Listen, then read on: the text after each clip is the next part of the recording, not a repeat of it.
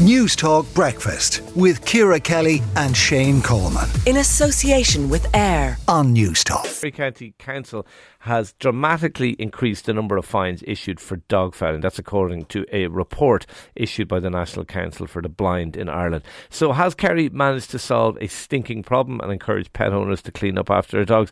Uh, well, we're joined by Jackie Healy-Rae, independent councillor for Kerry, who joins us now. Um, Jackie, I suppose 31 fines doesn't suggest the problem is entirely solved, but it's a big improvement from Kerry County Council. Good morning, Shane, and to all your listeners. Absolutely, and and look, I think the figures speak for themselves.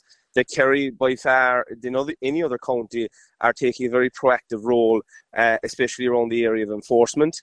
Um, I think uh, generally. Uh, I would, in my opinion, would be fair to say that the majority of dog owners are responsible.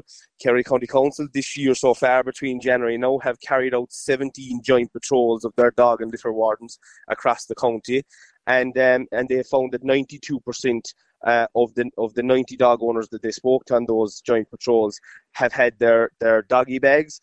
Fair enough. It it might be it, it, how many of them are actually using them might be a, a, another thing. But I, I think it shows that that at least uh, that the owners have what they should are supposed to have. And recently as well, Kerry County Council had their first, first court prosecution uh, for dog for dog fouling in Kerry as well. Yeah. Um, so I think Kerry are taking a very proactive role. We have very good people working in our, our environmental section, such as John Breen, who's our director of services. Um, who and, and don't get me wrong, Shane, it's not all about enforcement. There's a lot of uh, educational campaigns as well and awareness campaigns, and they've done awareness campaigns around the uh, issues that uh, such such organisations like the NCBI have highlighted. Um, so so again, I think Kerry are doing very well compared to other counties because dog fouling is an issue across the country, not just in, in, in certain counties. And to see some counties having no fines just just kind of tells me that they're not doing what they should be doing, Shane. Yeah. Uh, now, look, let's not car- get carried away. The population of Kerry is about, what, 150,000 or so, 31, yes. 31 fines. Uh, it's not huge. No. Uh, uh, like, are, are, there, are there dog wardens? Are they, are they out patrolling the streets of of Kerry, of um, yeah. of Tralee, yeah. of Killarney, of Killorglin, yes. and so on. Yes, absolutely. Like I say, they have carried out 17 joint patrols already this year, um, which have issued in 17 fines yes, again, it's not exactly uh, world beating stuff. But I suppose in saying that, it's also quite a difficult job to do because if you see dog fowl, and it's like something yourself uh, that you were talking about a while ago, you see dog fowl on the on the street, it's quite a difficult uh, job to it track is. down the person. It is. You, almost, you have to catch them in the act, pretty much. Exactly. So, so that doesn't happen all that often. Uh, but I suppose, especially in Kerry, that people are aware now that that that they are that these patrols that are going on. Um, I think that there is a good awareness in the county. Um, that uh, that dog fouling will not be tolerated. Right. Um, uh, interesting. Suppose, sorry, interesting. Sorry to cut across you, Jackie. Interesting. You, I yep. think. I think uh, you said joint patrols. Um, yes. Is that is that for protection? Because I have heard. I think. I think the uh, chief executive of Dublin City Council spoke about this.